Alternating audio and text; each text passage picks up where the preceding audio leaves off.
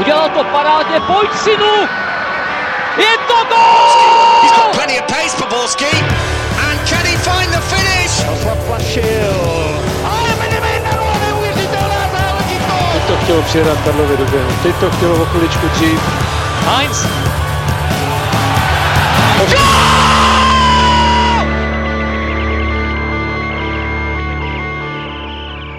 Dobrý den, Petr Janda a Petra Janů o našem podcastu kdysi nadspívali písničku, jejíž název věříme všichni dobře znáte, protože jedeme dál, vystihuje vše, co se na vás v dalších minutách chystá.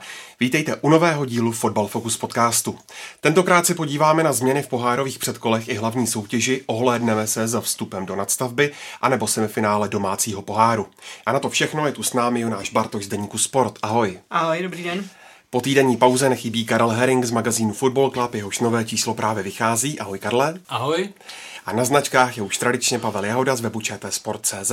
Ahoj. Od mikrofonu zdraví Ondřej Nováček. Než se vrhneme na dění na trávnicích z posledních dnů, podíváme se prvotně na rozhodnutí, které má i pro české celky velký význam, a to formát evropských pohárů pro tu příští sezónu. Když se, Jonáši, podíváš na situaci v Evropě, tak je podle tebe dobře, že se ty předkola začnou hrát eh, vlastně už koncem srpna? Eh, Určitě, protože uh, myslím si, že ta situace se v Evropě lepší každým týdnem.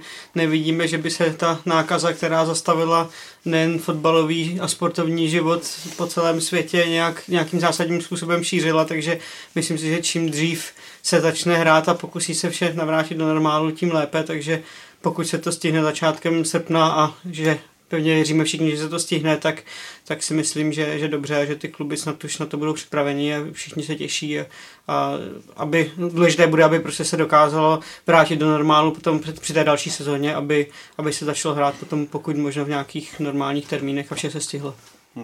Samozřejmě nemělo by to vyznít tak, že zdraví, teda respektive fotbal nad zdraví, ale pro spoustu klubů evropské poháry jsou, řekl bych, i nějaké klíčové pro uchování nějaké ekonomické zdravosti. Tudíž pokud je tam možnost a skutečně ta nemoc se podařilo trochu alespoň podchytit, vidíme, že se teďka někde mluví o tom, že se něco zvyšuje, takže uvidíme, co bude za dva měsíce. Ale pokud stále to bude v nějaké normě, tak si myslím, že je to jedině dobře, že se fotbal opět rozjede, protože kdyby se třeba evropské poháry úplně zrušily nebo respektive se odložily na další čas, tak spoustu klubů to může poznamenat velice nepěkně, takže snad všechno půjde dobrou cestou, jako je to v současnosti a skutečně na konci srpna uvidíme evropské poháry v plné síle. No. Ty jsi zmínil některé kluby no, pro český fotbal no. obecně, jo, hmm. protože odkud plynou největší příjmy e, pro český fotbal je to z evropských pohárů, kde se navíc e, zvyšují ceny, ceny hráčů z televizních práv tuzemských. Víme, že tam se moc ty kluby jako neokotí. Jo. Ale jako je strašně složité i ty předchozí týdny nám ukázaly, jak je strašně složité cokoliv vlastně odhadovat, co bude směrem za měsíc, co bude za dva. E, zatím ta nejvyšší liga e, probíhá e, prostě v pořádku, ale vidíme, že ve druhé lize už prostě problémy jsou. Tam dneska se bude rozhodovat, že jo, jestli Třinec, vlastně celý tým Třince půjde do karantény a tím pádem už se ta druhá liga může hodně, hodně zkomplikovat. Jo, takže ty, to, že je to takhle naplánované, eh, je, je v pořádku. Doufujeme, že tak, jak říkali kluci, že se tam nic eh, nezamotá, že se to rozjede, že to teda bude našlapaný, to je už vidět z té navržené termínovky. Další legová sezóna má začít 22. srpna, druhé předkolo ligy mistrů, do kterého půjde druhý tým na konci ročníku o tři dny později.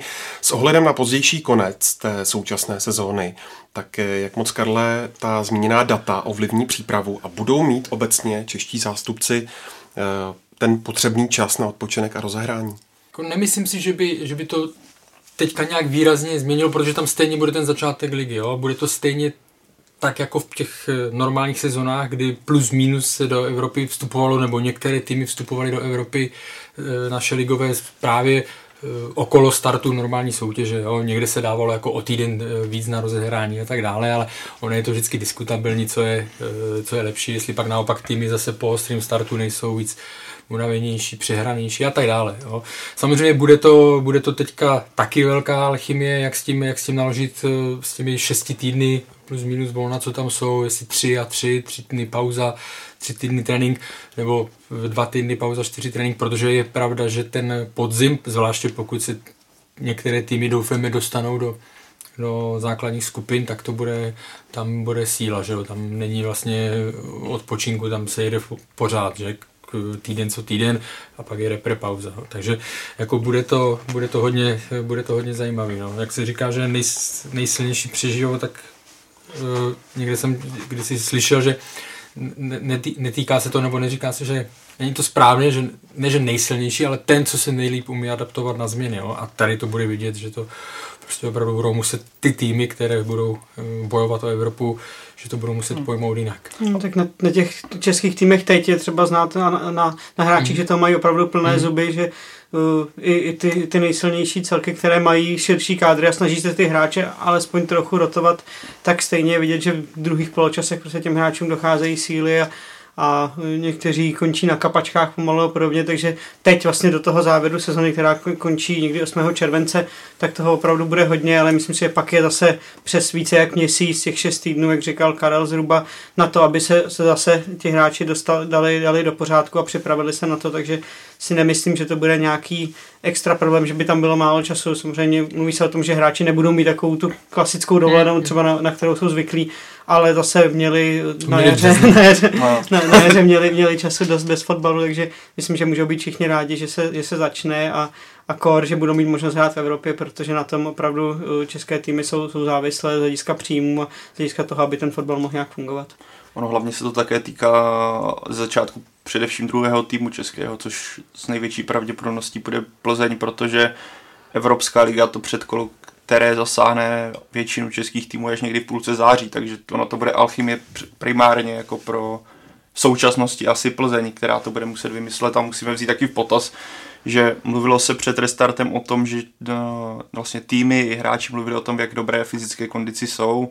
Teďka jedou ve velké intenzitě, tudíž o tu fyzičku nepřijdou a obecně bych řekl, že pozitiva, že to bude spíše takový udržovací systém a nějaké psychické uvolní nějaká psychická hygiena během těch týdnů, než hmm. že by měli přijít o nějakou herní pohodu po tom, co teďka zažili, nebo nějakou fyzickou pohodu. To pak už bude takové to doladění a spíš bude skutečně záležet na tom, eh, jak velké změny v tom dílčím kádru budou probíhat. Vidíme, že Plzeň posílila, přivedla hráče ze Žiliny, přivedla balů, takže bude to muset nějakým způsobem zakomponovávat, ale to, to budou asi hlavní prvky, než nějaká fyzická nedokonalost nebo nějaká nerozehranost. UEFA sáhla kvůli koronaviru k razantní změně a s výjimkou playoff ligy mistrů se budou předkola hrát na jeden zápas. Jak moc to je správné a spravedlivé rozhodnutí? Tak eh, spravedlivé tím, že to bude všechny, pro všechny stejné, tak eh, se to dá jako za spravedlivé označit, protože těch variant buď by musela změnit celý systém, rozbít skupiny, nebo prostě nebo ubrat eh, počet účastníků, protože jinak by se do toho termínově nevešla. Jo? Tak samozřejmě jedno, jednozápasový jako systém, to bude, to je velká loterie, že tam těch, těch eh, vlivů, které do toho eh, můžou jako vstoupit, je celá řada tím, myslím, z pohledu, že bude mizet ta, eh, ten rozdíl jako papírový, že? Rozdíl favorit, outsider, když pojedete ven, budete tým, který je třeba rozehranější, nebo vy budete mít zrovna ten víkend, ten zápas ve středu, ve čtvrtek budete mít dva, tři hráče mimo, Jo, takže těch uh, překvapení tam samozřejmě, nebo dává to větší prostor uh, k překvapením. Hmm. Já bych vůbec neřekl, že bude víc překvapení, že by mě vůbec nepřekvapilo, kdyby někteří favoriti takzvaně letěli, protože když máte dva zápasy, tak se vám to blbě zavírá, ale když máte jeden duel, navíc třeba vám los padne tak, že budete hrát doma, doma. Tak, hmm. tak to v podstatě zavřete a budete třeba spolíhat na to, že to urvete na penaltách a vůbec by mě nepřekvapilo, kdyby takových scénářů bylo několik, protože jak zmínil Karel, některé soutěže třeba ještě nebudou vůbec rozehrané, některé soutěže budou teprve na začátku a bude to ty jsi to řekl, Karle, naprosto přesně to slovo, bude to velká loterie a řekl bych, že to hodně zvýhodňuje menší týmy obecně, protože se zvyšuje jejich šance než a favoriti vlastně na tom, bych řekl, na tom systému můžou jenom prodělat. No. Ale já proti tomu nic nemám, prostě ta situace je taková, je potřeba minimalizovat cestování a vidíme, jak velký kolotoč se kolem vždycky fotbalu točí a kolik lidí se kolem toho točí. Takže je to správné, ale jako bude to, bude to velice zajímavé sledovat. Myslím, že ty zápasy budou strašně opatrné, bude tam opravdu rozhodovat o nějakých maličkostech, může záležet i na tom, jak, jak zapíská rozhodčí, dejme tomu, bude tam hodně rád roli to domácí prostředí, protože to, to je vždycky důležité a opravdu bych nechtěl být, nechtěl být v kouži funkcionářů a těch, těch eh, ekonomů a, a lidí, kteří se stavují rozpočet v těch klubech, protože Eh, když to vezmu v českých klubech, hodně z nich je opravdu závislá na těch příjmech, jak z ligy mistrů nebo potažmo ze skupiny Evropské ligy. A tady se bude spoléhat na, na jeden zápas, který vám vlastně určí, cel, napoví o osudu celé té sezony. A to si myslím, že je hodně kruté, ale jak už tady kluci říkali, je to pro všechny stejné a asi to jinak eh, vzhledem k té nabité termínovce udělat nešlo, ale jako je to opravdu těžké, protože ty dva zápasy většinou opravdu, opravdu ukážou, jestli ten tým na to má a zaslouží si ten postup nebo ne, ale v tom jednom zápase je to opravdu jako hodně, hodně loterie. Bude potřeba nacvičit lost. Česká disciplína. Říká lovy vary. no. Česká disciplína. Z pohledu českých klubů, Karla, když si třeba projdeš tu úspěšnost z let minulých, tak může českým klubům tento systém sedět víc a zvyšovat třeba jejich šance? Je to strašně individuální a strašně se to právě jako dá takhle dopředu, eh, strašně složitě se to dá takhle dopředu nějak charakterizovat. Jo? Můžeme si vzít příklady zase, když byl český tým jako favoritem, jo? to znamená, že byl nasazený, třeba byl favoritem, a pojede ale na hřiště soupeřů, tak to bude nevýhoda. Ale zároveň, když si vzpomenu Slávia, kdy tenkrát hrála s Dynamem Kiev, že jo, a kdyby teď něco podob, dostala soupeře na podobné úrovni, přesně nevíme ještě, že jo, kdo tam bude, ale hrála by doma, tak je to zase pro ní to může být uh, výhoda. Jo? Tam, tam fakt asi víc, když nad tím takhle přemýšlím, protože když si vzpomínám na nějaké na nějaká nasazení z těch posledních let, vždycky v té skupině playoff už, protože, nebo v, to, v té fázi playoff, tak si člověk řekl, jestli je vůbec vlastně rozdíl mezi být nasazený a nenasazený. Hmm. Jo? Takže v tuhle chvíli než, víc než tady tohle, možná, nebo ne možná, ale asi určitě bude rozhodovat to, uh, jestli se ta mince obrátí a budete hrát doma nebo venku. Tak u toho doma venku bude taky důležité, jestli už se bude hrát z diváky nebo ne, protože v momentě, kdy ty stadiony budou ještě zavřené, tak se ten rozdíl zase výrazně, jasně, výrazně maže. Jasně, ale na druhou stranu třeba, eh, když dostaneš eh, v srpnu, koncem srpna nebo v polovině srpna 22. Kypr, hmm. vyjdeš tam 35 stupňů nebo tohle, tak všechny ty týmy tam měly obrovské problémy, že české, že tam končili opravdu na hranici vyčerpání. Pro Českou ligu bude ten, ta příští sezóna v pohárech extrémně důležitá, jelikož budou nahrazovat 7,3 desetiny bodu ze sezóny 2015-16. Je, Pavle, reálné, aby se jim tenhle úspěch povedl zopakovat? Bude to těžké. Nebo... Když řekneš ne, máme to rychle zase. Ale tak počítejme s tím, že jednoho, minimálně jedno zástupce v pohárech budeme mít, což bude mistr, s ohledem na to, že když vítěz ligy mistrů se kvalifikuje do ligy mistrů z ligy přímo, tak se posune vlastně mistr do čtvrtého předkola ligy mistrů, což by znamenalo přímý postup do Evropské ligy, s čím se asi dá počítat v současnosti. Byl bych velice překvapený, kdyby to tak nedopadlo. Tudíž v tomhle směru alespoň jeden je jistý a já věřím, že když se podívám na sílu Plzně a podívám se na to, do jaké, řekněme, pohody se dostává třeba Sparta, která, beru to z pohledu českého fotbalu, si myslím, že by bylo pro právě koeficient velice dobře, kdyby Spartě se podařilo vyhrát pohár a dostat se do toho třetího předkola, si se nepletu když to beru z pohledu nějakého koeficientu, protože Sparta je pořád díky svému nějakým dlouhodobým úspěchům, ještě tenhle rok má hodně bodů a bude ona nasazená s nějakým pár, kolem 50. místa v tom klubovém koeficientu. Tudíž z tohohle pohledu já třeba doufám, že by právě tři české týmy mohly do té základní skupiny proklouznout. Pak je faktor, pokud se Slávě dostane třeba, a zase asi Slávě do ligy mistrů, tak by bylo potřeba, aby uhrála třetí místo, dostala se do Evropské ligy. Ten tehdy ta sezona, o které, kterou zmínil, tak vlastně Sparta proklouzla až do čtvrtfinále Evropské ligy. Takže vidíme, jak daleko a co by pro ten, tak, co, co by vlastně český klub musel, co by se českému klubu muselo povést, nebo co by dva české týmy museli předvést. Plus teďka se jako nabízí, UEFA zvažuje změnu trochu koeficientu nebo bodování pro ty předkola, kdyby se dával za výhru 1,5 bodu, protože vám ubyly zápasy, což by bylo hmm. dobrá zpráva pro české týmy, protože všichni půjdou do předkola, kde by se dali nahrabat nějaké body, takže tohle se ještě uvidí. Jako jak moc reálné uvidíme, jak bude to všechno o losu, kdo na koho narazí. Já jako doufám, že alespoň třeba se tomu podaří přiblížit, protože kdyby zase byl nepovedený ručník z tohohle pohledu, tak je to pro český fotbal velice špatně a už ten standard, na který jsme si zvykli, by byl dost ohrožený. No. Když Pavel to vypočítal, už tím, že zmínil ten eh, úspěch vlastně Sparty tehdejší, Eh, který se na tom, eh, který na tom měl obrovský podíl na tom koeficientu, tak a že došel až do, čtvrt, do čtvrtfinále, tak vidíme, co to ukazuje, jako kam opravdu se ty týmy, ne že musí dostat, ale hmm. prostě kolik jich tam musí být v těch základních skupinách, aby se nějaký ten celkový eh, bodový počet nás hromážil, takže to není nic, nic jednoduchého. Určitě to neudělá jeden tým.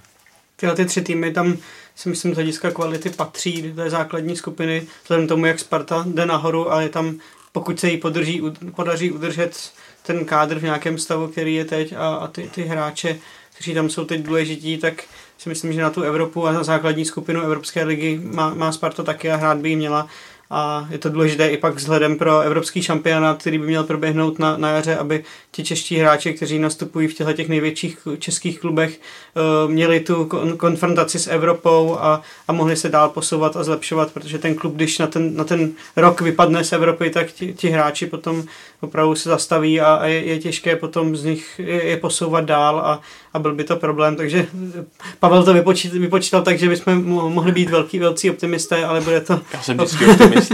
Bude to vel, velmi těžké, protože opravdu hrá to na jeden zápas a, a Sparta bude pod velkým tlakem, protože na, na tu Evropu čeká strašně dlouho a, a potřebuje se tam dostat, stejně tak se tam potřebuje dostat Plzeň, protože pro ní, pokud by to jeden, jeden, jeden rok bez poháru ještě ten klub nějakým způsobem zvládne, ale kdyby měla být druh, druhou sezónu bez Evropy, tak už opravdu je to vel, velmi složité, takže... Pro udržení těch podmínek, ve kterých, jako v těch, ve kterých pracuje, ne, že by šla úplně dolů, ale hmm, pro udržení hmm.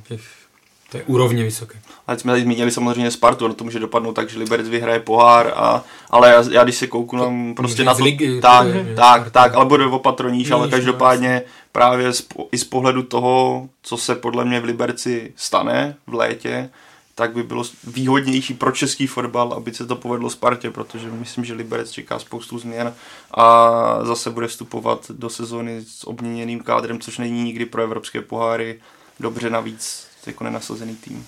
U Sparty je taky pár otazníků. To, to jo, ale tak jako dá se počítat, jako, že ta stabilita toho kádru nějaký jo, jako Ale samozřejmě máš pravdu, že ten otazník tam může, že těch otazníků nakonec může být podobně jako v Liberci. Devět hráčů bez, bez smlouvy nebo kolik, takže to bude ještě velké vyjednávání. Bude se ale dohrávat taky tahle pohárová sezóna, a to díky závěrečným turnajům, které budou rovněž na jeden zápas Liga mistrů v Portugalsku, Evropská liga v Německu. Jak se ti Jonáši pozdává tenhle formát? No, asi jde o, o to nejlepší z nejhor, nejhorších možných řešení. Já osobně se na ten, na ten turnaj těším, protože to bude taková klubová náhražka mistrovství Evropy. Řeknu, že to budou zajímavé zápasy. Samozřejmě velká otázka, v jaké formě tam ty, ty kluby přijedou ale víme všichni, že tam jde o, o ohromné peníze a, a UEFA si nemůže dovolit asi, aby ty, ty ročníky se, se nedohrály, protože to by poznamenalo opravdu celý ten fotbalový trh, ve které, do kterého by se ty, ty peníze z těch práv a ze všech dalších věcí nedostaly. A myslím si, že to, to, to není to špatný nápad a budou to, budou to kvalitní zápasy a uh, jako jinak, jinak to asi udělat nešlo a je, je dobře, že se to dohraje. Zase se vracím na začátek, eh, jak eh, moc to ovlivní regulárnost soutěže, Karle? Jako samozřejmě to, nechci použít termín, že to je jiná soutěž, ale to jsou prakticky vše, eh, všechny, nebo jak to říct, samozřejmě tady si změnili formát, jo? ty ligy dohrávají tak, jak ve směs, eh, ve směs všude dohrávají tak, jak bylo e, naplánováno, ale, ale, ale jedna ta soutěž už nemůže říct, že to je jako klasická, jo, kvůli, no. té, kvůli té pauze. Tady to je asi ten zásah největší, ale e, prostě oni jako UEFA jako taková neměla příliš toho manevrovacího prostoru, musela, nej, jako samozřejmě v tuhle chvíli si upřednostnili e, dohrání domácích soutěží. V průběhu hra se vůbec nevědělo, kdy se otevřou hranice, že jo, kdy se začne lítat a tak dále, takže ona musela všechno řešit vždycky s nějakým výhledem dopředu, jako dvou, tří měsíců a doufat, že se ta situace eh, ne, nezhorší nebo eh, nevrátí někam, kde to bylo v průběhu eh, dubna a tak dále. Jo. Takže jako nezávidím nikomu, kdo to musel tady tyhle ty věci řešit, ale tam bylo od začátku vždycky bylo a bylo to vidět u všech těch s výjimkou Francie a Belgie, u těch velkých lig ta ať to je touha, nebo vlastně je, No nevím, co prostě. nadřadíme, nebo povinnost dohrát a to kvůli a to kvůli ekonomickým zájmům. Jo? A to já neříkám vůbec jako špatně, protože ten fotbal, aby fungoval na té úrovni, na jaké jsme zvykli, tak je to prostě, ten peníze potřebuje, je to business. Jo? Hmm. A takže já to jako neodsuzuju. Je prostě je vidět, že eh, se proto musí udělat eh, nechci říct cokoliv, ale prostě musí se najít řešení tak i za cenu uh, hodně velkých ústupků, změn formátu a tak dále. Jako radost asi z toho úplně nemají v PSG, že jo? Který, který do teďka nehrálo, vlastně liga se zrušila a půjdou do toho v podstatě s čistým štítem, navíc bez Cavaniho a Muniera, který, kteří odmítli pokračovat, vidíme to zase u Lipska, kde Werner odmítl vlastně do ligy mistrů zasáhnout, protože bude vázaný už v Chelsea v té době a bude to specifické, ale já doufám, že to bude taková jako jednoroční epizoda, jak, protože bude to bez fanoušků, bude to, že, někoho nikdy nenapadne, aby podobný formát to Ligy mistrů vznikl jako reálně. Ale tak jako si- situace si to žádá, to, co řekli kluci, je to potřeba. Jako bude to zajímavé sledovat, jak to bude vlastně vypadat, protože zase to změní tu podstatu toho jednoho zápasu a vzpomeňme, jak to třeba vypadá na Euro, ty zápasy, kdy to je méně otevřené, je to víc jako o nějakým vyčkávání organizaci, taktice, tak to bude určitě z tomhle směru zajímavé, kdo z toho bude těžit nejvíce. A když si projdeš plán, Atletico Madrid. To, ty účastníky playoff, tak eh, komu přisuzuješ šanci na vítězství? Já to jako, pro mě se moc, jako Karel Měl to zmínil, nejdřív, měl bys to nejdřív zhrnout, kdo tam všechno zůstal, protože to už, eh, Víš, že já už si to málo, z- kdo, málo kdo z nás pamatuje. Já už, no to jsi řekl přesně, já už si to taky úplně moc ty Ne, ale zmínil, ale zmínil jsi dobře to Atletico, který, jako, který mu obrovsky vzrostli jako... Teď jste to viděli na, na Liverpoolu, Tak. nebo s Liverpoolem dvoj zápas. jo. Tak, ještě hraješ jako mimo, že jo, budou hrát venku, nebo bude se hrát bez většiny fanoušků, takže ty týmy, který jako třeba jako Liverpool a podobně, kteří jako jsou hnání domácím publikem, respektive v té soutěži je na nůž každý. Já jako, pro mě, jako Atletico vzrostlo, ale zůstává jako tým jako Bayern, Jasně. je o- teďka obrovsky rozjetý, že jo, teďka vyhrál ligu, takže oni si můžou svým způsobem trochu v podstatě připravovat na to. Jsem zvědavý Manchester City, který, který mu hrozí pořád ten ban. Eh, pro, ně, pro mě v tomhle směru Pep Guardiola, Manchester City se teďka připravují vlastně na ten vrchol sezóny, který je pro ně Liga mistrů. Myslím, že ligu už berou spíš jako takovou nějakou rozehrávací část, ale uvidíme, jako Barco, tam je těch týmů, pořád je tam t- ta, ta osmi finále se teďka bude dohrávat, že? Kdy uvidíme, kdo, jestli vlastně Manchester City přeleze přes Real a podobných otázek. Ale jako jako kdybych měl vypíchnout to, co Karel vlastně vypíchl tu hlavní věc, jako jestli se někomu zvýšily naděje na to, aby třeba celkově vyhráli, tak je to Atletico Madrid tím, že se bude hrát formou jednoho zápasu. No. Tak dají do 15 minuty gol, tak je konec. Těžko, těžko se to odhaduje, protože opravdu tam je to zase je to na jeden zápas a, a víme z těch reprezentačních turnajů, že tam může pak vlítnout někdo, o kom by to vůbec člověk neřekl a, a to Atletico je spíš správný, správný příklad v tom, že tam je opravdu ta organizace hry na, na velké úrovni a může, může hodně zat- zatápět těm, těm favoritům. Já osobně bych to přál Manchesteru City, teda řeknu, protože by si to Pep Guardiola za tu tříletou práci tam, kterou, kterou odvedl, tak, tak mu ten titul vicemistra už mu dlouho chybí, protože ho ne, ne, nezískal ani s Bayernem, takže bych mu to osobně přál, ale myslím si, že zrovna ten Bayern třeba si myslím, že ten na tom teď bude hodně dobře a může, může pak dominovat i v tom závěrečném turnaji.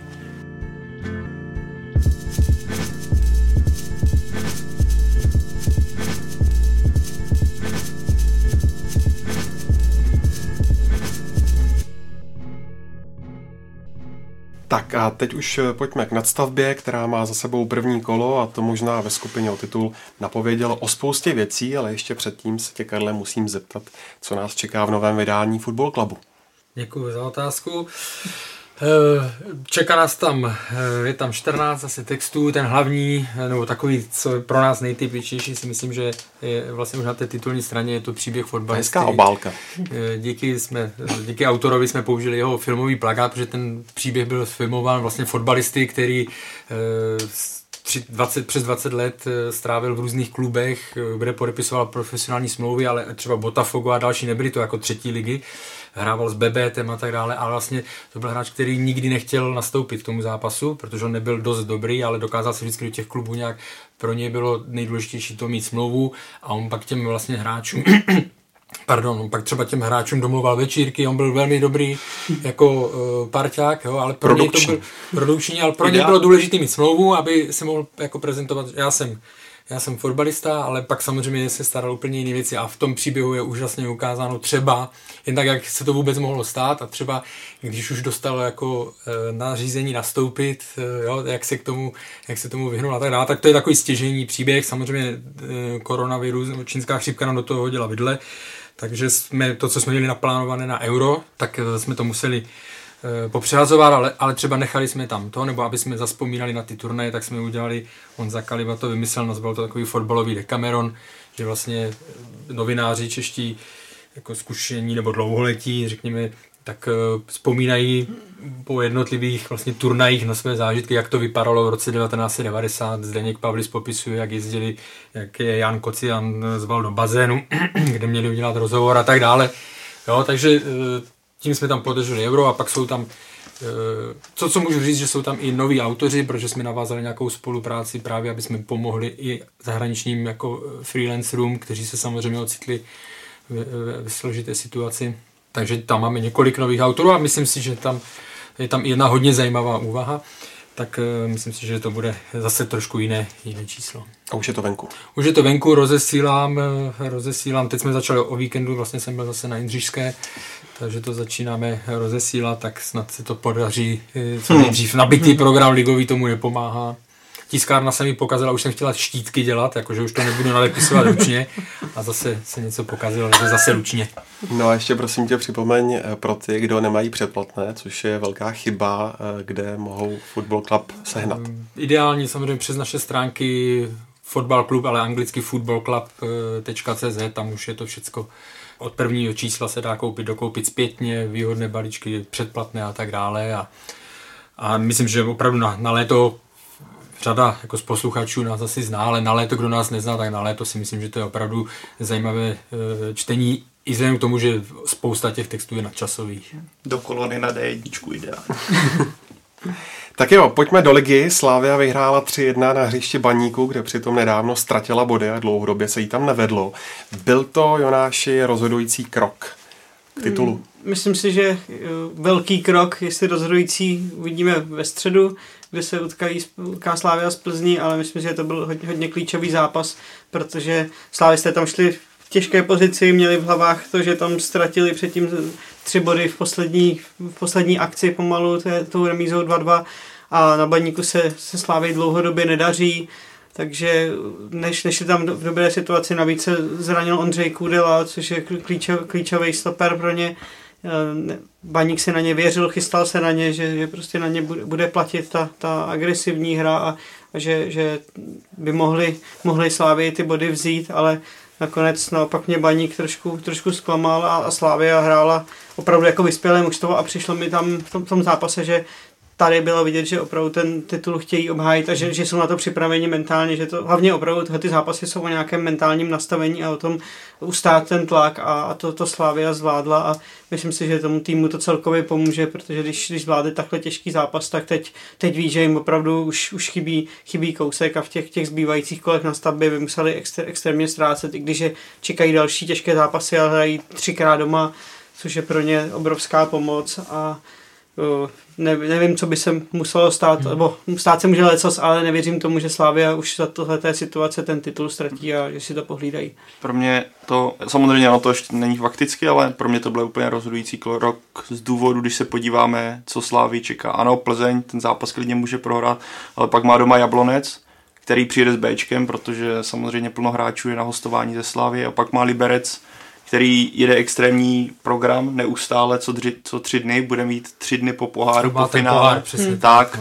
A myslím, že v té době vlastně to bude takový ten zápas, kdy možná trenér bude šetřit a pošle tam mladý kluky. Slávy v současnosti zbývá získat, nebo potřebuje získat 6 bodů, co jsou tyhle dva zápasy. A to, co jsi říkal ty, Jony, za prvé... A nebo tři. A nebo tři teďka ve středu je hotovo, tak. No. A tam se krásně ukázalo, jak je důležité, když vyhrála se Zlínem a pak měla ten týden pauzu. Kdyby třeba se jí nepodařilo, uhrála remízu, tak si týden říkáte, hele, tyjo, zase jsme ztratili, bude to jako, a jedeme na ten baník. A najednou se vám podařilo urvat důležité tři body ze Zlínem, najednou jste si odpočali, myslím, že pro tu hlavu a fyzičku a celkově jako na, atmosféru v té kabině to musel být úplný dar z nebe, že jako když se zpětně ohlídneme, když samozřejmě ještě nebylo jasné, jak to s, koron, s koronavirem bude, tak vypadnutí v poháru bylo pro Slávy štěstí v neštěstí z pohledu právě dohrávání sezóny. Protože na tom baníku podle mě bylo extrémně znát, že Slávě si týden frkla. Byla mnohem živější než baník a celkově se mě strašně líbilo, jak to utkání zvládla takticky, vyspěle. Mm. Prostě takhle hraje mistr. A podle mě o titulu rozhodnuto a může samozřejmě středa bude velký zápas, zase střednou se dva nejlepší týmy současnosti v České lize, ale pro mě je v současnosti o lize, ne, že by teda nebylo, ne, nebo nezdálo se, že je tak po základní části, ale tenhle zápas Baníkem podle mě na to dal takový to razítko, že Slávě už si k tomu bez problému dokráčí. Jo, jako k tomu se moc uh, nedá nic jiného dodat co se týká Slávia, když jsem viděl ten rozdíl, nebo ten způsob, jiný způsob e, toho přístupu jej k tomu druhému zápasu na hřišti Baníku, tak jsem si vzpomněl na minulou sezonu, když byla ta série těch derby a oni to první derby na jaře, podle mě to bylo právě, to byla válka, tam to byl škaredý fotbal, hmm. tam se Slávia, e, myslím, že to bylo ono, že se tam, nebo to bylo první derby v sezóně, ale že se tam prostě přizpůsobila té válce, jo, a to jí nesedělo a poučila se z toho pak do těch dalších zápasů a tohle přesně jsem tam viděl, to, co kluci říkají, perfektně připravená, jako sebevědomý výkon, od začátku věděli, co chtějí. E, co se týká baníku, já jsem nesouhlasil až tolik s trenérem Kozlem, který byl celkem relativně spokojený. Mě teda, musím říct, možná jsem na něj jako přísnější, ale mě baník jako nějak nenatchnul, že by to až právě až do té gólové situace. Samozřejmě byla tam hlavička e, Romana Potočného v prvním poločase, pak tam byl ten tam byl krásný, eh, jako pěkný gól eh, Buchtův, ale eh, jako jinak jsem tam neviděl, že by jsem si říkal, jo, jako potrápili Slávy, hmm. nebo, nebo zvládli to, zvládli to se, hmm. nevím, no moc, moc mě to Když, když vezmeme... Ale promiň, jenom hmm. ještě k té Slávy a k tomu, zapamatuju si to jenom k těm propočtům. uh, I kdyby, jako asi to byl, dá se říct, že to byl rozhodující krok, protože i kdyby teď Plzeň vyhrála, stáhla to na tři, tak samozřejmě Slávia má lepší, eh, ten, byla výš postavená tak, jo, v tabulce, takže má tu lepší výchozí pozici. Plzeň by musela získat eh, eh, ještě jako o jeden, další tři body a ještě o jeden bod navíc, že jo. Ty jsi zmínil správně ty okolnosti, jo. Jablonec už jsme viděli, že tam musel přijet, jak to vypadalo bez vlastně hráčů kmenových Slávě. Eh, ten Liberec je strašně silný faktor a zároveň do toho vstupuje, pořád musíme to brát tak, že i kdyby Plzeň vyhrála na Slávě, tak není nikde, eh, nikde no. garantováno, že vyhraje zbývající, eh, zbývající tři zápasy, protože, a k tomu se asi ještě dostaneme, i na Jablon, teďka v zápase s Jabloncem už bylo vidět, prostě, že už ta dynamika v některých jako fázích zápasů chyběla logicky, logicky, takže si nemyslím, že by to znamenalo, že prostě kdyby, Slá, kdyby Plzeň vyhrál na Slávě, že automaticky udělá i ty, ty zbývající tři, tři zápasy. A tam je zase, uh, mluvili jsme, že Liberec to má extrémně zase Slavě, tam bude mít další týden volna navíc, mm. kdy si potom mm. může zase dáchnout a Bůh ví, jestli v té době ještě už o titulu nebude rozhodnuto. Jakže jsi to zmínil, eh, ten krásný Gorbaník, jsem něco takového dlouho v České lize neviděl v tom utkání teda na obou stranách, ale to, jak zalepil Buchta ten balón, jako, ano, že to, ano, že to ano, z první a ještě v tom, a v, v tom samém pohybu ještě udělal druhou nožičku a uhrál to dopředu v rychlosti. To, to jsem dlouho neviděl u nás něco takového, samozřejmě nevím, je to zároveň je o štěstí, ale je v tom velká jako dávka umu a je mu je kolik, 19, 18, 19, mm. já úplně ne, teďka si nejsem jistý, něco kolem, něco kolem 20. roku. To byl skutečně vyspělý moment a pak druhá... 29 ročník, nejsem si jistý. Mm, a druhý krásný moment samozřejmě byl ten Stančův center, to, mm. to bylo taková jako FIFA, a no jako tohle takový, ty dva, jako pro mě jsou takový to, tyhle dva jako, takový jako třešničky tom zápasu, kdy skutečně si člověk řekl, jo, jo, hele, i v České lize můžeme vidět takhle fantastický momenty, který, za který by se nestydili ani hráči jako v Premier League nebo kdekoliv uh, na světě v těch nejlepších soutěžích. Ne? Já jsem chtěl ještě k baníku předtím, že vlastně Baník uh, se zbavil trenéra Páníka kvůli tomu, že chtěl hrát lepší fotbal, že vedení nebylo spokojené s tím, jak, jakým způsobem se ten tým prezentuje a já teda osobně teď, když jsou ty klíč, přišly na řadu ty klíčové zápasy proti těm těžkým soupeřům, tak tam u toho baníku moc posun nevidím. Aspoň teď na to proti té slávě mi to přišlo markantní, že vlastně oproti té loňské nadstavbě, kdy taky baník tam ztrácel ty velké zápasy a, a ne, nehrál pěkný fotbal, tak mi přijde, že to je vlastně, vlastně to samé, že, že hrají hodně zezadu opatrně na, na nějaké, na, spolehají na to, že to uhrají nějakou agresivitou a, a a ne to, že by trenér Kozel zkoušel hrát nějaký kombinační fotbal dopředu a zkusil si to rozdat ze sláví trošku, trošku jiným stylem a, a, a bavit diváky, když ne na stadionu, tak aspoň u televizí. Takže v tomhle pro mě baník má trošku mínus. Tam samozřejmě jsme se o tom bavili už i v průběhu té zimní pauzy, jo, že ten půl rok je hmm. pro Luboše Kozla, jako aby něco samozřejmě, něco někam baník posunul, ale furt je to půl rok, kde by se to mělo kdyby on si měl, jako, má prostor na to, aby si ujasnil, s kým může počítat eh, do příští sezóny nebo do budoucnosti a tak dále a s kým ne. Jo. Eh, tam bylo správně v televizi řečena ta bilance domácí baníků, kdy on už eh, asi nevyhrál doma snad od, od podzimu, no, no, jo, od, od listopadu. Od Karvine, podle mě. No, tak to je, to je vlastně to je zázrak, že se dostali do té šestky, no, protože tohle. Ale, ale pro ně třeba, někde jsem slyšel názory před, eh, jak se bojovalo o, to, o, to, o tu první šestku, že na co by tam Baník eh, vlastně šel někde z pátého, šestého místa, eh, když by mohl mít větší šanci na Evropu. Tím, že majitel jako jasně dal najevo, že jako na, na Evropě nelpí, což jako nevidím vůbec nic špatného, naopak prostě ten tým, když by vlezl do Evropy a nebyl by připravený, tak ho to může víc jako spíš mu uškodit tak tím je lepší podle mě ta šestka pro ně, protože tam je těch, fakt čekají těžké zápasy ještě do konce sezony a pro trenéra je to super zdroj právě s kým eh, počítat a s kým ne. Jo. Pořád si myslím, že Baník eh, jako by měl zrychlit, nebo no, pořád si myslím, že by měl víc jako hledat eh, rychlostnější typy, uvidíme, jak se to, jakým způsobem se to promění, ale samozřejmě na podzim, až začnou, tam už se bude hledat jako stopy toho progresu, nebo tam mm. už se bude se ptát, jako pokud to nepůjde, proč, eh, proč to nejde. Ale v tuhle fázi si myslím opravdu, že pro Baník je nejdůležitější, že, že teď má těžké sérii těžkých zápasů, které můžou mu hodně pomoct trenérovi s tím, aby eh, si to eh, ne, že vyjasnil, ale prostě, aby mu to napovědělo, s kým může počítat a s kým ne. Padlo tady jméno Ondřeje Kůdely, ale na hřišti ta jeho absence nebyla příliš znát. Ukazuje se, že Slavě vlastně má Karle adekvátní náhrady do té stopraské dvojce. Abych to rozdělil na, na krát, jako něco je krátkodobá náhrada a něco je, něco je dlouho, eh, dlouhodobější. Jo. Samozřejmě eh, Ondřej Kůdela je eh, pro ně stoper číslo jedna, včetně rozehrávky a tak dále. Michal Friedrich to zvládl výborně, víme, čím si prošel na podzim, kdy byl vlastně, nechci říct odepsaný, ale tam vlastně těma chybama v mistrů vypadl eh, vlastně na dlouho z okruhu nějakých hráčů, kteří zasahovali do zápasu.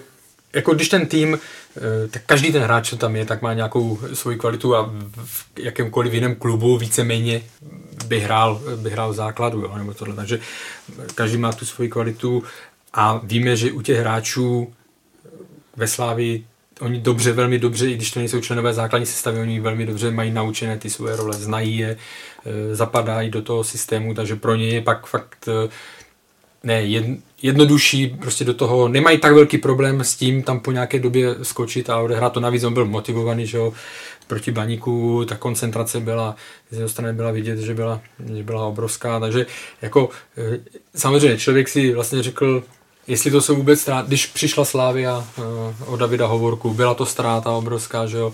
Nejdřív jsme se bavili o stoperech, že, afrických vlastně. Jo, a, a oni to pořád zvládají, pořád zvládají. Samozřejmě, že ti hráči chybí, ale eh, ta síla té Slávie je nejenom, nebo není ani tak v těch jednotlivých individualitách, jako prostě v tom pojetí celkovém.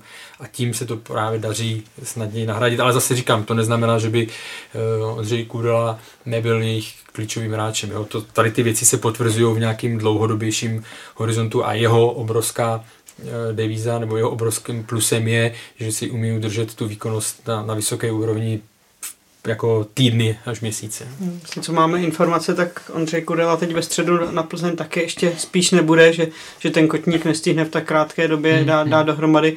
A tam si myslím, že se opravdu ukáže teda to, jestli tyhle ty dva stopeři Friedrich se zimou, pokud nastoupí znova, což si myslím, že ano, když teď to zvládli na baníku, tak asi nemá ten Trpišovský důvod to nějakým způsobem měnit, tak tam se ukáže, jestli, jestli oni budou schopni ustát mnohem větší kvalitu vepředu, protože jak jsme se tady bavili, že, že baník neodehrál úplně ideální, ideální zápas, tak uh, pro ty stopery to nebyl až takový problém vzadu, prostě neměli tolik práce a teď na ně nastoupí úplně jiná síla a uh, co jsem viděl včera Tomáše Chorého uh, proti Jablonci, tak odehrál velmi dobrý zápas a myslím si, že on může na, na oba slavistické stopery poměrně platit, protože to je fyzicky velmi disponovaný hráč, ne, nepříjemný v soubojích a tam se ukáže, jestli, jestli dokáží oba dva stopeři Slávě tohoto, tohoto zvládat a, a zvládat i tu rozehrávku, která je náročná, držet to vysoké postavení, protože Plzeň se určitě bude snažit mnohem víc napadat, mnohem víc je, je zlobit, protože budou muset vyhrát, takže to budou tlačit přes ně a ty stopeři budou pod větším tlakem. Takže tam teprve, jak říkám, se ukáže, jestli, jestli ti hráči můžou dosahovat takové po, nebo as, alespoň podobné kvality, jako když tam je Ondřej Kudela, případně David Hovorka. A hlavně si tam neodpočinou, protože když odejde jeden, ať už Bogel nebo Chory po 60 minutách, hmm. tak tam přijde ten druhý a, a ten bude stejně. E, stejně silný nebo prostě e, jako čerstvý, že jo, hmm. nebušený. V téhle problematice mám dvě věci. Prosla, tohle, tenhle zápas vlastně ukázal, jaký obrovský dar oni mají v Ondřeji Kulářovi, kdy vám vypadne Ondřej Kudela, který je primární jako rozehrávač, co se de- defenzivní činnosti týče. Mluvilo se o tom, jak se to zvládne a bylo znát, že když třeba, i když vypadl Ondřej Kůdela, tak se v Slávě může opřít o Ondřeje Koláře, který občas si dává takovýho libera a navíc ta jeho schopnost rozehrávat je na Českou ligu abnormálně mm. dobrá. Mm. Druhý faktor, co ten zápas pro mě ukázal, jak David Zima vyrostl mm. vedle hmm. Ondřeje Koláře za tu mm. krátkou dobu a ukázalo to podle mě to, že vůbec není důležité, jak ten hráč je starý, mladý, ale pokud ho implementujete do funkčního systému a ten hráč má dostatečný talent, aby to zvládl, tak velice rychle dokáže růst. Když vezmeme Davida Zimu půl roku zpátky, Bčko Sigmy Olomouc. A Slovácku tak, první zápasy za Slávy mu nevyšly. Tak, že přesně tak. A vidíme, jak zápas od zápasu jde nahoru. Teďka měl snad 10 zachycených přihrávek, vysoké procento vyhraných míčů, vysoké procento úspěšných pasů. Na něm je skutečně znát, jak rychle roste. A pokud si ho Slávě v tomhle bude držet, v tomhle systému, což pro mě, myslím, že on takhle dohraje zbytek ročníku, tak je to obrovský dar. I štěstí pro něj, jaký kariérní krok udělal a jaký vlastně neštěstí Davida Hovorky a řekněme i neforma nebo ne, nedobré výkony jeho konkurentů, štěstí pro něj, kdy on to, eh, tu šanci dokázal chytnout a hlavně, co pro něj musí být strašně cené, ty jsi to zmínil, Karle, on měl první zápasy třeba nebyly tak dobré, se Slováckem hmm. i v některých dalších Ještě zápasech. Po pauze něco tak, měl, měl, měl, tam takový, jako že viděl, že některé momenty tam neměl třeba úplně stoprocentní, ale trenér Trpišovský ho nevyhodil, neřekl, hmm. hele, Davidek dost, prostě na to zatím nemáš. Je vidět, že prostě vedle toho Ondřeje Kudely mu věří a myslím, že on vedle něho strašně roste. Mm-hmm. Tohle podle mě ten zápas ukázal, že i když teďka vypadl Ondřej Kudela, tak najednou bylo na Davidu Zimovi znát, jak během těch pár zápasů strašně vyrostl a jak najednou je to mnohem sebevědomější hráč oproti tomu Davidu Zimovi, který přestupoval ze Sigmy Olomouc a najednou byl hozený za obrovské miliony do Slávě. To je ohromně velká vizitka pro ten klub, že ti hráči, kteří tam přijdou, tak, tak trenérský štáb s nimi dokáže pracovat, takže vlastně to opravdu za půl roku udělají znatelný progres. Eh, to samé můžeme říct o Nikovi Stančilovi, který pro mě teď šel po té, po té pauze, jde, jde ohromně nahoru a zatím se ukazují ty slova trenéra Trpišovského, který neustále říká, že Stančil může být lepší a lepší a že bude lepší a lepší, tak to na tom hřišti je vidět, že, že Stančil si zvyká na ten systém a zase ta, ta práce těch trenérů a celého toho štábu je vidět, že ten hráč jde nahoru a takhle by se mohli zmínit dalších x, x hráčů v té slávy a, a to si myslím, že je opravdu známka toho, že tam ten fotbal dělají dobře. Známka panku. Pojďme v návaznosti tady na tuhle věc eh, využít otázku z Twitteru od Spartanských novin.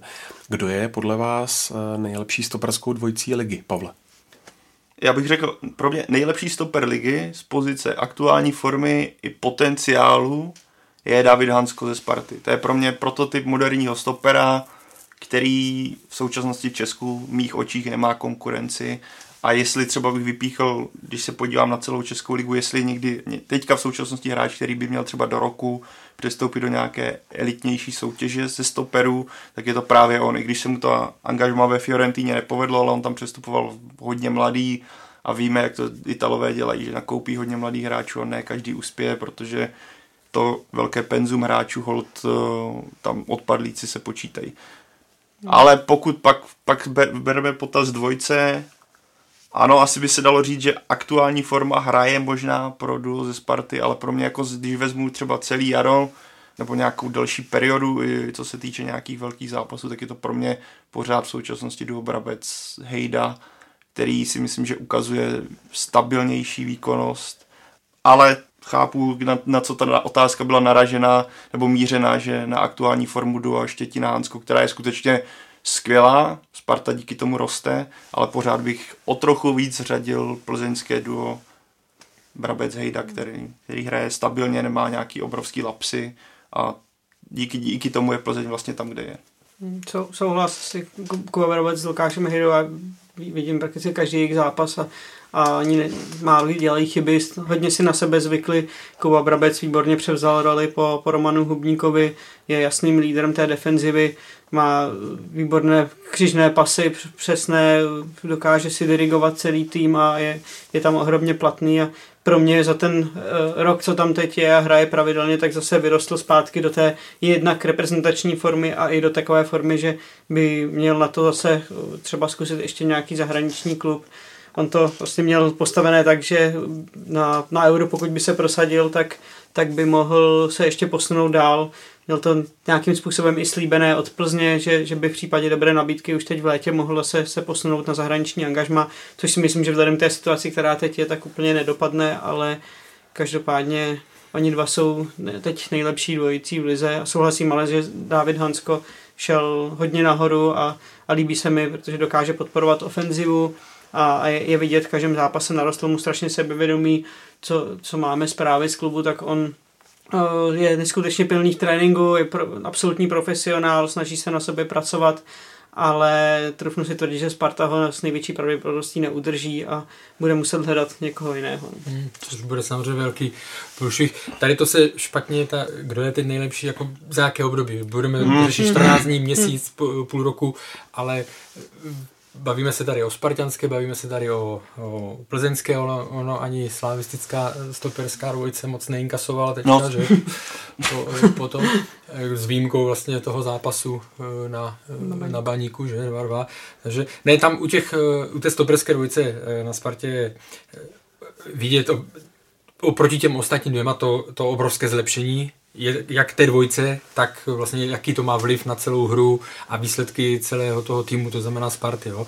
A navíc u toho Davida Hanska to je i tím ještě, že možná teď rychle, když si tak projedu tady ty stopery, žádný z nich e, nedělá takové e, krásné výlety směrem dopředu jako on. Hmm. To znamená, to ještě víc e, jako umocňuje to ten dojem z té jeho hry a ten zážitek z jeho hry, protože se to fakt eh, jako nebojím říct, protože je strašná, jako je radost ho sledovat, jo, jakým způsobem eh, on teď hraje, jak to, eh, jak to pojímá, jo, takže tam opravdu ta zásadní věc bude pro Spartu. A to se zase vracíme k tomu, to, co jsem řekl, to, co jsi říkal ty, právě, jo, že vlastně my teď nevíme, jak ta, jak ta Sparta na tom bude v létě, protože tohle by byl velký zásah, ale já už si přesně nespomínám tu částku, ale... 160 milionů. No já si myslím, že se, když se o tom mluvilo na začátku, tak se to, to pohybovalo přesně tady v těch sumách, jo.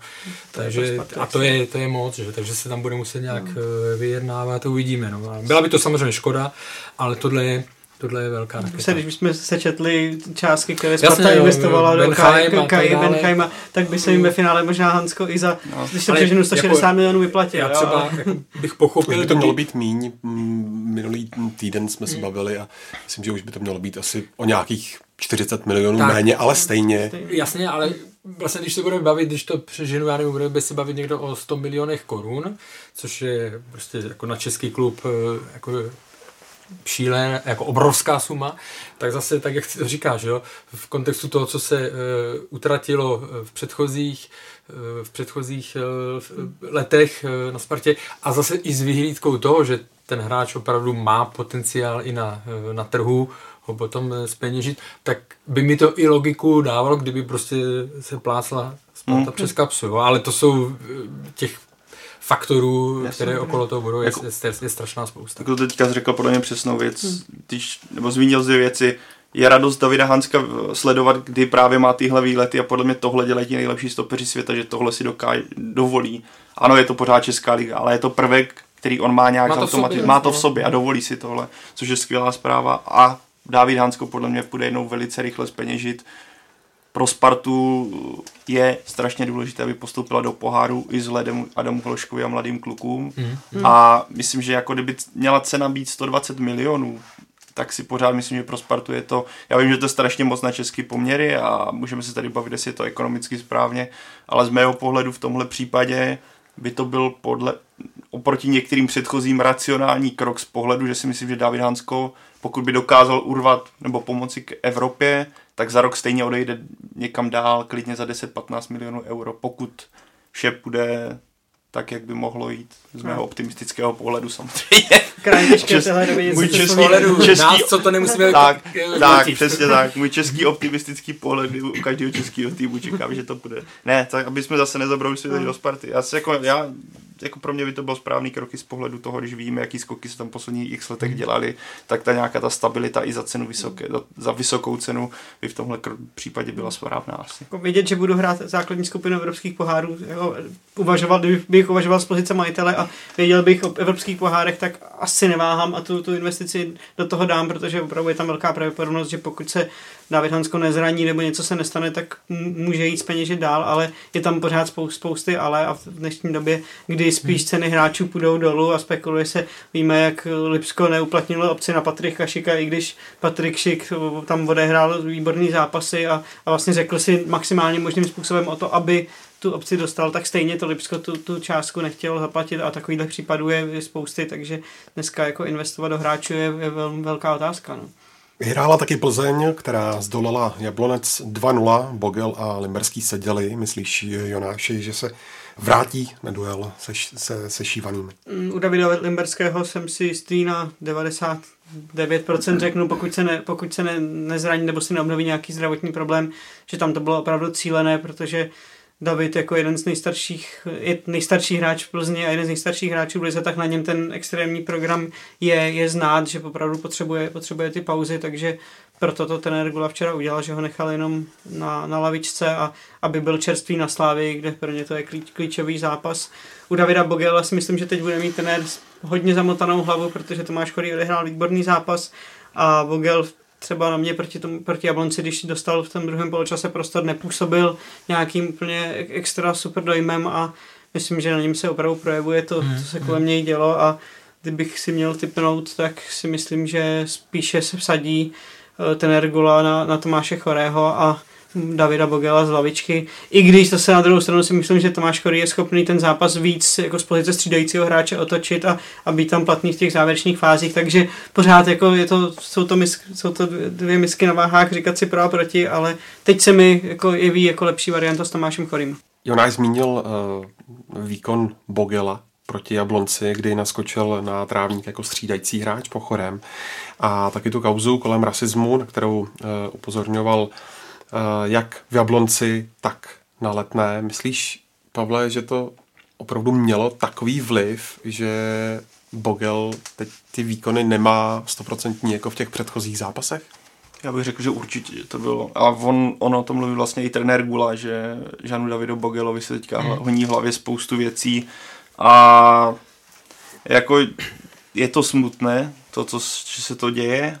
Eh, pro mě prostě málo jak zareagovala as, asociace tyhle, nebo nevím, pod koho tohle spadá, jestli Fatcher nebo LFA, no je to jedno, prostě klidně to, můžou zareagovat oba. Tak, tak, v tomhle případě by prostě tyhle lidi, co to dělají, by měli mít do konce života zákaz na vstupu na stadiony, protože když jsi idiot, tak jsi idiot a nepomůže ti ani léčba nějakým krátkým trestem, ani žádnou pokutou. Takže když uh, tyhle lidi by na, na stadionu nemají co dělat, já si pořád myslím, že to je nějaká menšina, takže zase bych tady jako negeneralizoval to, co třeba udělal právě paradoxně podle mě Jean-David Bogel, ač si myslím, že ten jeho krok je super, že se že dal vědět o tom, že se tohle děje, že se neschovává za nějaký jako krátký vyjádření.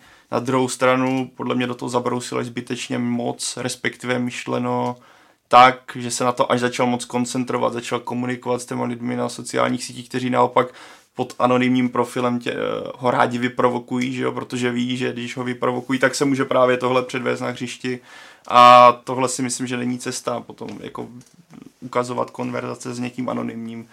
Potom vidíme, že Jean David Bogel nedokáže předvést na hřišti to, co, co je schopný, za co jsme ho v předchozích podcastech chválili a na tom hřišti to bylo jasné. A ta jeho věta o tom, že v Česku neví, jestli bude pokračovat, jako ve, veškerému respektu k téhle kauze, tohle je úplně všude a když se podíváme na ligy kolem, ať už třeba Polsko nebo Slovensko, tak je to mnohdy horší. Dál na východ ještě mnohem horší, vidíme to v Anglii, vidíme to v podstatě všude na světě. Takže je to smutný, ale přijde mi, že zbytečně Jean David Bogel se na to až moc koncentroval a najednou je za to on vlastně sám bytej. No. Vliv to nějakým způsobem asi má, protože je to vidět, že je to jiný nevím, jak moc by do toho mohla jinak zasáhnout únava z toho programu a je to jiný Bogel, než byl na začátku. Ten problém to vlastně byl v Olomouci, on pak si stěžoval, že vlastně to bylo jak slyšení no, i na Spartě. Tam jsem to e, jako neviděl nebo nezaregistroval, čím neříkám, že to hmm. nebylo, nebo bych to nějak... Po... I v té Olomouci to bylo naštěstí jako malá skupina, nebo prostě to hmm. byly, to nebylo nic podobného. Čímž vůbec neříkám, že by se to mělo podceňovat, jo? naopak, naopak. Ale na druhou nechci stranu říct, že to je teďka jeden z největších problémů českého fotbalu. Ta situace víme, jaké je celosvětově, že to teďka velmi citlivé. E, bohužel možná i proto se to vlastně vrátilo e, no. na stadion, protože jinak za celou tu sezonu, co si vzpomínám, tak akorát vím, že jsme řešili jednou e, ve Zlíně, že tam právě... Víte, to ono možná, když máš plný stadion, tak ti jedinci nejsou tolik slyšet, jak teďka, že když myslím, že, myslím, že ve Zlíně se to tuhle sezonu objevilo jednou nebo zrovna jako zápas, ve kterém jsem se díval, ale takže téma to je vážné, ano, jako celkově eh, to je na jiný díl, jo, eh, jakým způsobem se tady my v Česku, jako Česko, jaký přistupuje k cizincům.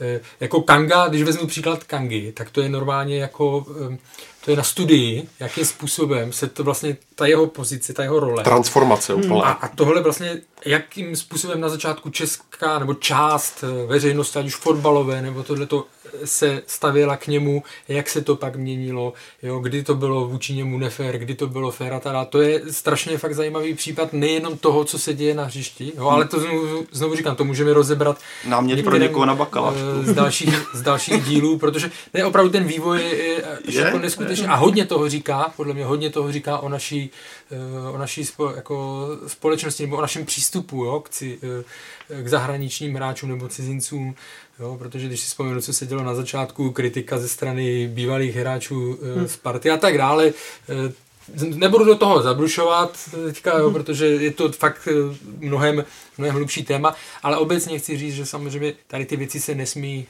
nesmí podceňovat, byť to bylo nějaké, řekněme, malé a je dobře, jako mělo by se ukázat eh, prostě i opravdu eh, jako support i ze strany ostatních, protože ať je to jak chce, teď eh, jako na Spartě mají taky hráče, mm. klíčové hráče, černé pleti a tak dále. Kosta mají, na to upozorňoval. Jo, jo, takže to je, je super, když se ozve jako support i právě z těch, z těch ostatních klubů. A myslím si, že to i da, Jean-David Bogel po Olomouci a po reakci tohle hmm. ocenil, ať už ze strany plzeňských fanoušků, olomouckých uh, i slávistů tam psal, hmm. že, že tohle, takže jako pro mě to jsou věci, opravdu já uh, nedokážu tomu, nedokážu tomu rozumět, proč se v téhle době ještě bavíme v českém prostředí, o že se bavíme o rasismu, protože to, co se děje ve světě, jasně, ale že se bavíme o rasismu na, na hřišti, na eh, fotbalovém v tom roce 2020 je pro mě nepochopitelné. Hmm, to by měla být být přísnější reakce vůči opravdu těm něko, té hr, malé herce fanoušků. jak máme legislativu no. a tak dále. Hmm, že ale dají se, zase... Jako dnes, dnes v dnešní době, kdy na těch stadionech ne, není plno, tak se dají opravdu ty, ty fanoušci lehce identifikovat hmm. a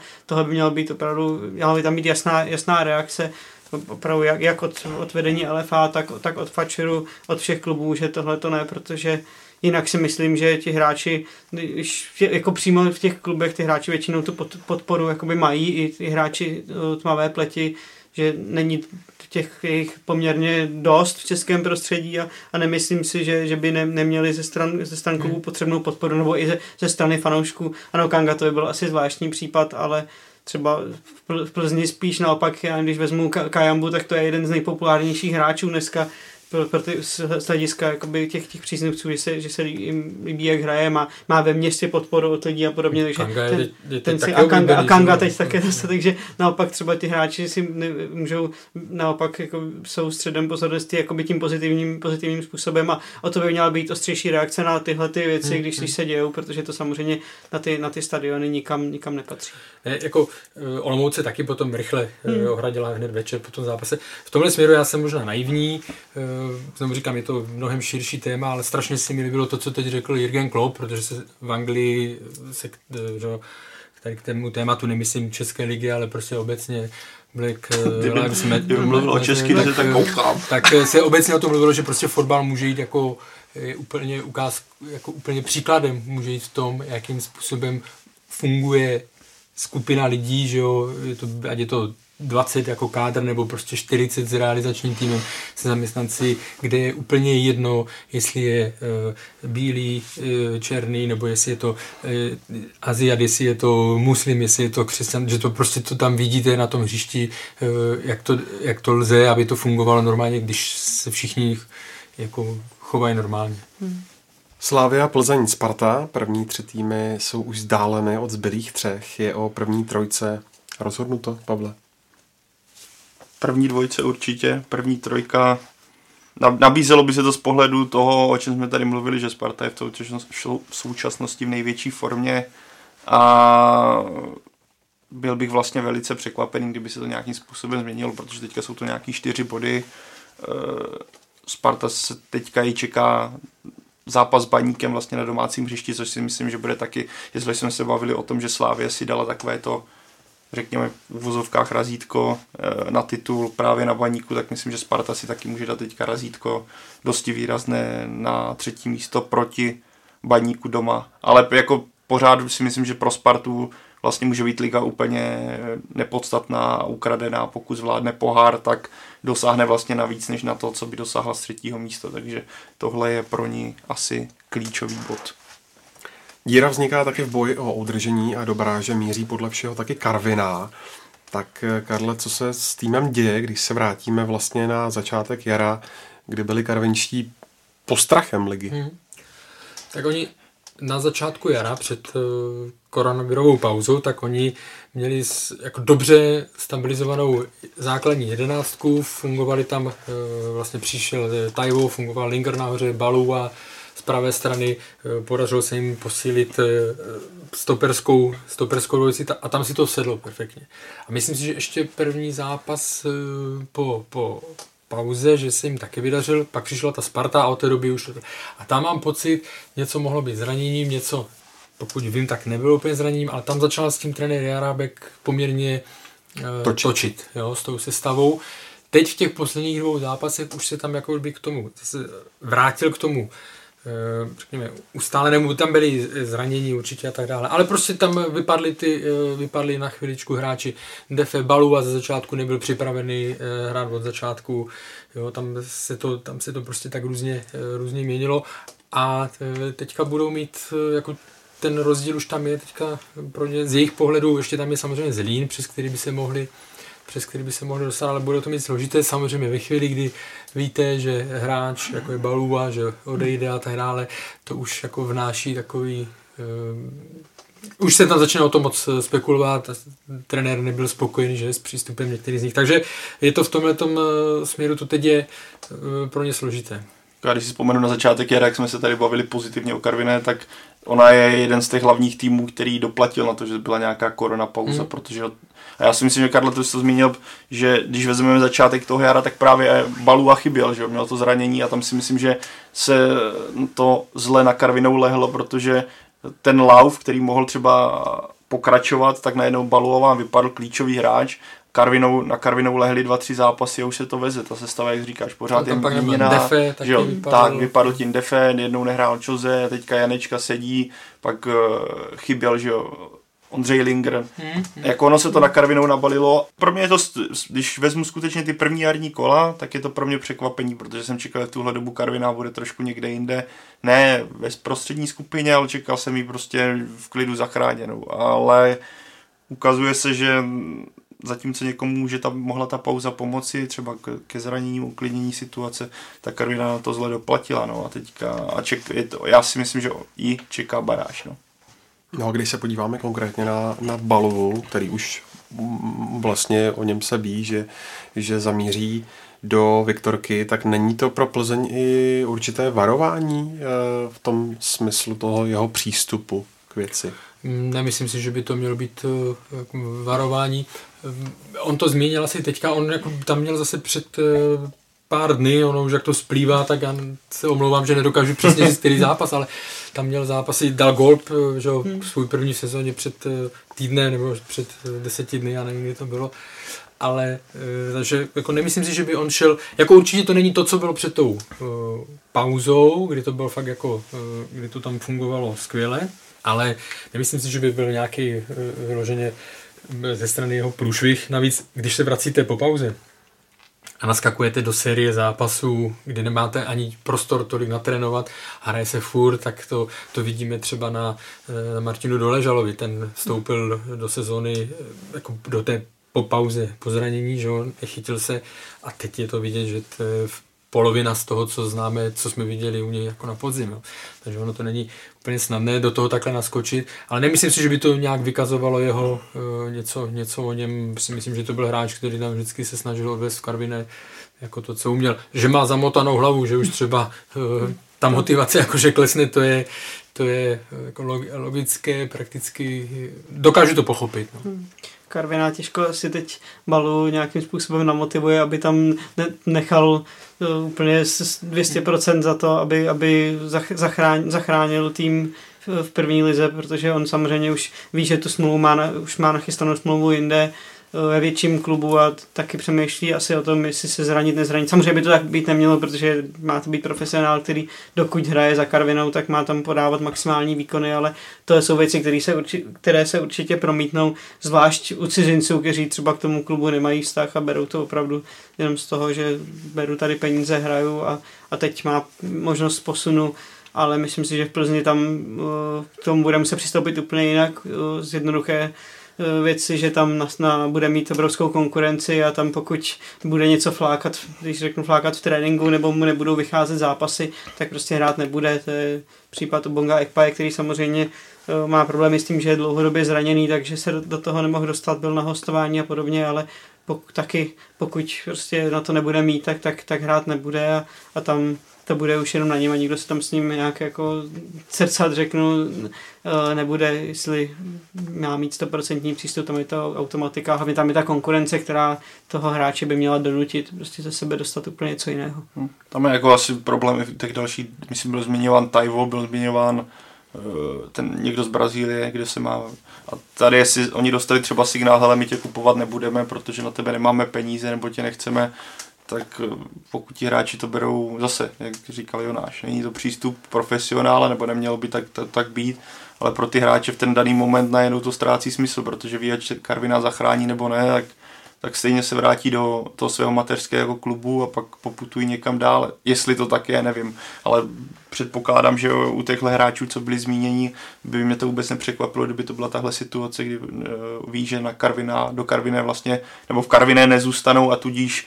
je jim nějaký boj o to, jestli se Karviná udrží nebo spadne najednou ti to jde tak bokem. No. To je vždycky riziko no. u týmu, které mají víc těch eh, hmm. hráčů hmm. na hostování a to se netýká jako jenom cizinců, to je i když české kluby posílají někam jo, na hostování hráče české, takže eh, to je, to je složité. Jo. My jsme se bavili už xkrát o strategii Karvina, že jestli je to vlastně dobře, nebo špatně, nebo dobře, nebo špatně, jo, ale e, jako tady to, že oni si našli velmi zajímavé typy, že jo, jako co se týká posílení, ale, ale nikdy nevíte, vždycky to je v tom je kouzlo dlouhodobé soutěže, že nikdy nevíte, jakým způsobem se to otočí, jak eh, budou probíhat jednání o prodloužení nebo neprodloužení, o návratu, kam se vrátí, kdy a tak dále. A je to fakt eh, v tomhle směru, je to trošku sázka na riziko mít více hráčů na hostování.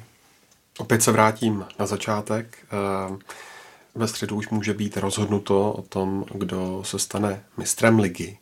Tak eh, klasická otázka, zda se tak skutečně stane a jaký vlastně očekáváte zápas, když vezmete do úvahy, co se dělo před 14 dny, kdy Slávě taky měřila síly z Plzní a nakonec to skončilo 0-0. Bude to úplně jiný zápas? Mě by nepřekvapilo, kdyby to bylo dost podobný i s výhledem toho, že prostě Slávě měla ten týden volna a viděli jsme zase, Plzeň měla teďka o den míň na odpočinek před tím zápasem, viděli jsme, že kluci to zmiňovali, že ta energie ze strany Plzně už potom nebyla tak vysoká a já jsem třeba před tím prvním zápasem pro mě mírnější favorit byla Plzeň, když jsem čekal, že ten Lauf si dokáže přenést do toho zápasu a nepřednesla to. Naopak i Slávě jasně přejela. Teďka naopak vidím, nebo vidím, v mých očích je ta výhoda na straně Slávě a to dost výrozná, takže pro mě, já očekávám... Rozdáváš polipky smrti. tak, zase rozdávám polipky smrti. takže samozřejmě to může být naopak, ale kdybych si měl typnout, tak čekám, že Slávě v tom zápase zase bude, bude podobně dominovat, jak v tom prvním vzájemném utkání teďka jara. Z důvodu toho, za prvé, nějaké předchozí zkušenosti a obecně řekl bych větší sehranosti toho týmu, plus toho, že měl teďka ten týdenní oraz, který si myslím, že v téhle fázi bude extrémně cený a ukáže se na hřišti, že pro Slávy bude klíčový. Takže já si typnu, dokonce ti dám jedničku. Jako já nevím, víc než aktuální forma, protože to se vlastně po týdnu vždycky se nám to no. trošku mění, tak jako je pro mě důležitější ta výchozí pozice těch obou týmů. Když jsme se bavili o zápase, který skončil 0-0, vlastně před, před 14 dny, nebo kdy to bylo, tak eh, tam byla jasná pozice, že Slávia měla polštář a Plzeň, vlastně ta v té chvíli pro ní bylo nejdůležitější neprohrát.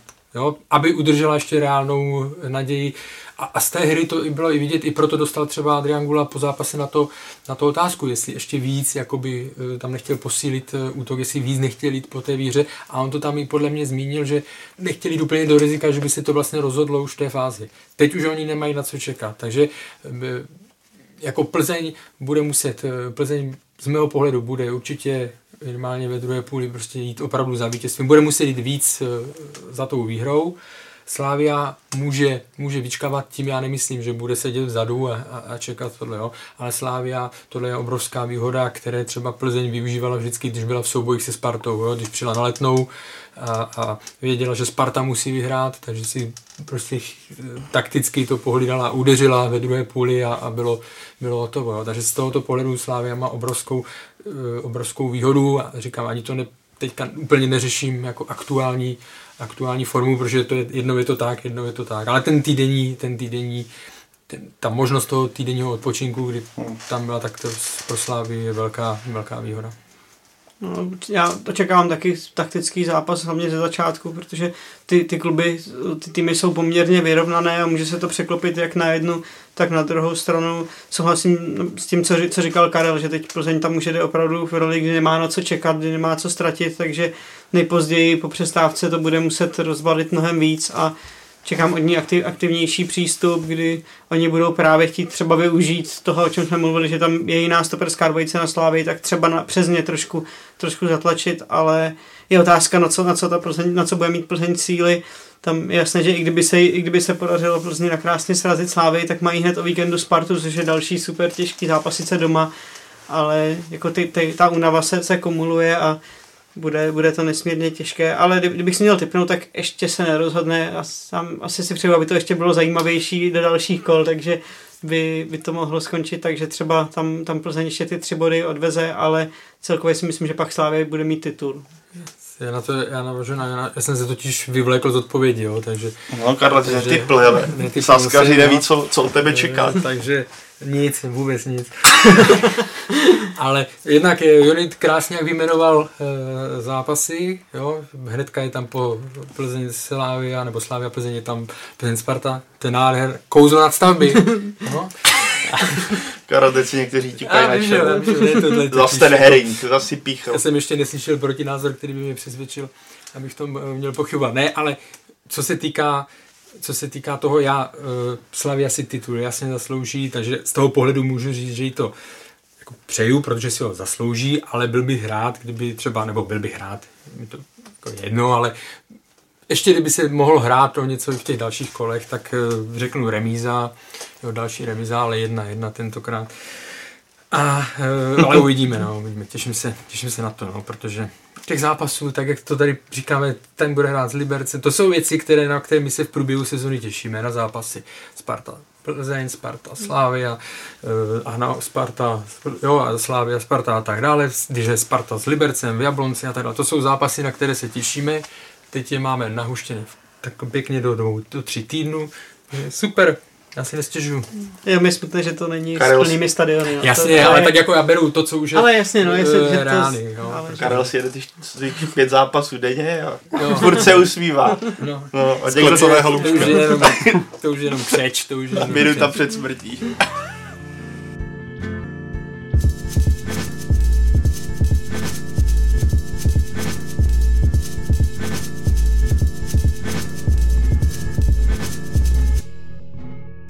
My jsme tady na to narazili v průběhu více než hodiny eh, z různých stran. Několikrát v minulém týdnu se odehrály taky semifinále domácího poháru a o titul si to nakonec rozdá eh, Liberec se Spartou. Je to, Karle, zasloužené složení toho finále? Z pohledu těch semifinálových zápasů určitě ano. O Spartě si myslím, že se nemusíme, nemusíme bavit, tam eh, tato zvládla, tato zvládla výborně, byť třeba ten závěrečný výsledek jako tolik to nepovídal, ale hlavně první poločas byl, byl famozní a když někdo na to na, eh, namítne, že spíš než eh, jako skvělá Sparta, že byla Plzeň hrozná, ono i ta Sparta i k tomu jako donutila, jo. To je ten, to je ten podstatný, to je ten podstatný faktor. No a Liberec, to je pro mě prostě Samozřejmě, posledních 20 minut se museli bránit, protože hráli o desíti, ale způsobem, jakým Liberec zvládá, zvládá ten nabitý program po, po koronavirové e, pauze, mají o zápas navíc, než e, a vlastně o dva díky tomu poháru, než většina, než většina týmů. Ten kádr oni nemají tak široký, jo, takže jako klobouk dolů předtím trenér Hovtych vymyslel výborný, výborný plán, jako výbornou taktiku, která vycházela a věřím, že ve chvíli, kdyby hráli do v 11 lidech i dokonce, takže si to pojistili z těch breaků e, i dřív, protože bych e, Malínsky, že, který s Kuchtou, který přišli do druhé půle, takže by tam e, Olomouc potrestali. E, jako pro mě fakt, a myslím, že to zmínil Tomáš Radotinský v přenosu víkendovém, že pro mě Pavel Hovtych je jeden z trenérů, jako z adeptů na trenéra roku. Za to, co předvedl s Libercem, kdy víme, zase všichni víme, že jo, výprodej, e, změny, jo, v létě, v zimě, tam to je konstanta, prostě, že se tam, jako, že musíš počítat. Ale on už mi to v létě říkal, já když jdu do takového klubu, tak přece s tím musím počítat, tak já si nemůžu stěžovat, že mi, že mi pustí toho a toho hráče, tak já musím pracovat s tím, co máme. Jo. A on, když ho vezmeme, tak on je takový, umí být žoviální, s ním je sranda, tak A někdy ty trenéři, kteří se neberou až tak moc e, vážně, kteří to umí odlehčit, tak si myslím, že nemají ani pak takový, kredit za to, když se jim daří nějaká věc, jako taktický dobrá, že, že se bere, že to jsou trenéři, kteří umí udělat atmosféru v kabině a tak dále, což on umí, jo, ale že to jsou jako motivátoři. Tím se to jako zhrnuje a je to tak trošku braný jako, hmm, hmm, no, on je dobrý motivátor. Jo. Ale já tady ty zápasy vidět, že on prostě umí, umí udělat taktiku přesně na ten, eh, na ten zápas, protože se mu to, že se mu to povedlo skvěle. Jo, a teď nemluvím samozřejmě o tom zápase na Spartě, tam to zkusil uh, podobně, protože měl kuchtu uh, jako potrestaný, že jo, a tam už i na ten Liberec už dochází, jo, protože nemůžou hrát co tři dny v takovém tempu, když těch obměn kádru je málo, jo? takže už je to zna... Ale opravdu ten, to, jakým způsobem on je vytáhl nahoru, to jako klobouk dolů. Mm, když eh, hrála Sparta z Plzní naposledy, tak eh, jsme tady v podcastu rozebírali, že to kouč Václav Kotel mm, prokaučoval, tak tentokrát to neprokaučoval. Tohle. Tento, tentokrát bych řekl, že naopak to vykaučoval. Právě tím, jak posílil tu pravou stranu, která byla tehdy naprosto děsivá, tak teď místo Kangy, který hrál na tom místě, kterému teďka strašně sedí, tak tam dal Winheima a viděli jsme, že David Limberský byl totálně vynulovaný. Já jsem za celý ten první poločas si neuvědomil příliš momentu, kdyby on byl nějakým způsobem ve hře a jediný vlastně, kdo zatápil obraně Sparty, byl na druhé straně Kajamba, ale to bylo ze strany Plzně vlastně strašně málo. Jako pro mě tam byl zlomový moment, ta penalta, ve které právě David Limberský byl, protože ten začátek ze strany Plzně, já když jsem viděl ty první minuty, říkám, jo, tak vidíme Plzeň, na kterou jsme teďka zvykli, rychlost, kombinace, rotace. No ale pak jako zač- Sparta zaprvé to začalo vyrovnávat, ale pak byl pro mě úplný zlom ta penalta, která Plzeň si myslím mých očích jako razantně poznamenal, protože na něco takového následně i gol Kozáka po krásném centru dočkala, kterých tam minimálně, respektive tenhle scénář ale náběhy Kozáka a centry dočkala tam byly hned několikrát. Bylo vidět, že to mají takhle, takhle naučené. Každopádně na Plzni bylo znát, že se s tímhle úplně nemá ty zkušenosti zatím pod trenérem Gulova. Myslím, že se s tím nedokázalo do konce zápasu pořádně vyrovnat. Takže Sparta ten zápas vlastně ukázala co jsme už tady zmínili, jak za poslední týdny strašně vyrostla a to jak herně, tak i psychicky. Neřekně, jako pořád to není, nemůžeme říct, že Sparta je totální válec, ale ta křehkost, o které jsme se tady vždycky bavili v podcastu, že pořád je tam znát, tak myslím, že zmizla a ty, ty jsi myslím teďka zmínil, nebo Karel zmínil ten zápas s tím Libercem, tam to pro mě bylo extrémně patrné, protože za prvé Sparta, Spartu nezlomilo to, že si vlastně Martin Friedek dal nádherný vlastně, ten byl jako, ten byl jako libovej, po, ještě, ještě po rychlým střídání, tak to jako beru ty vtipky, trenér Hoftych vlastně na tu adresu zavtipkoval, že Martin Friedek si vzpomněl, jak hrával za Liberec. Ale pak se mi líbilo vlastně, jak dokázala zareagovat, že i když hrála do bloku, tak rychlostí, náběhy i kombinací se do té de- defenzivy zalezlé dokázala dostávat.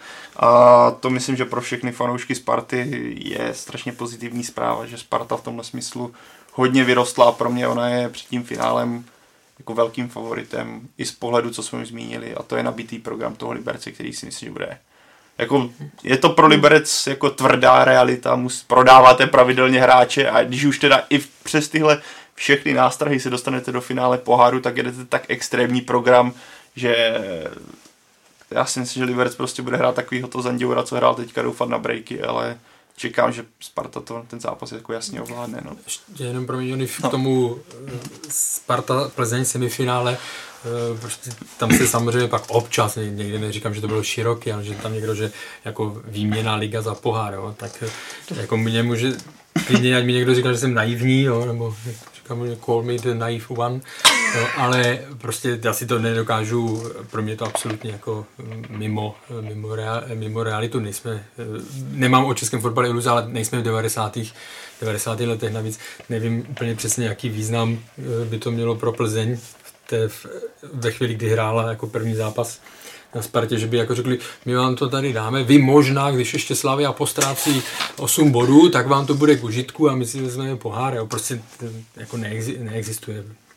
Tak sice spolu hrajou v sobotu, že kdyby se to pak Plzni mohlo teoreticky, teoreticky v neděli hodit, ale taky tomu nevěřím, protože v Plzni měli jako jeden z úkolů jara a i od, od, vlastně trenér Gula na tom hodně stavěl motivaci všech, všech hráčů a celého týmu na tom, že chtějí získat trofej, taky stejně jako Sparta, takže si myslím, že tam, tam rozhodně nešlo o nějaké podcenění, i to pak bylo vidět z reakcí po zápasových jak hráčů, tak trenéra, že opravdu byli hodně, hodně zklamaný, že, že jim to na Spartě nevyšlo a opravdu to lámal hodně ten, ten gol z té, z té standardní, z té penalty, kterou David Limberský vyrobil.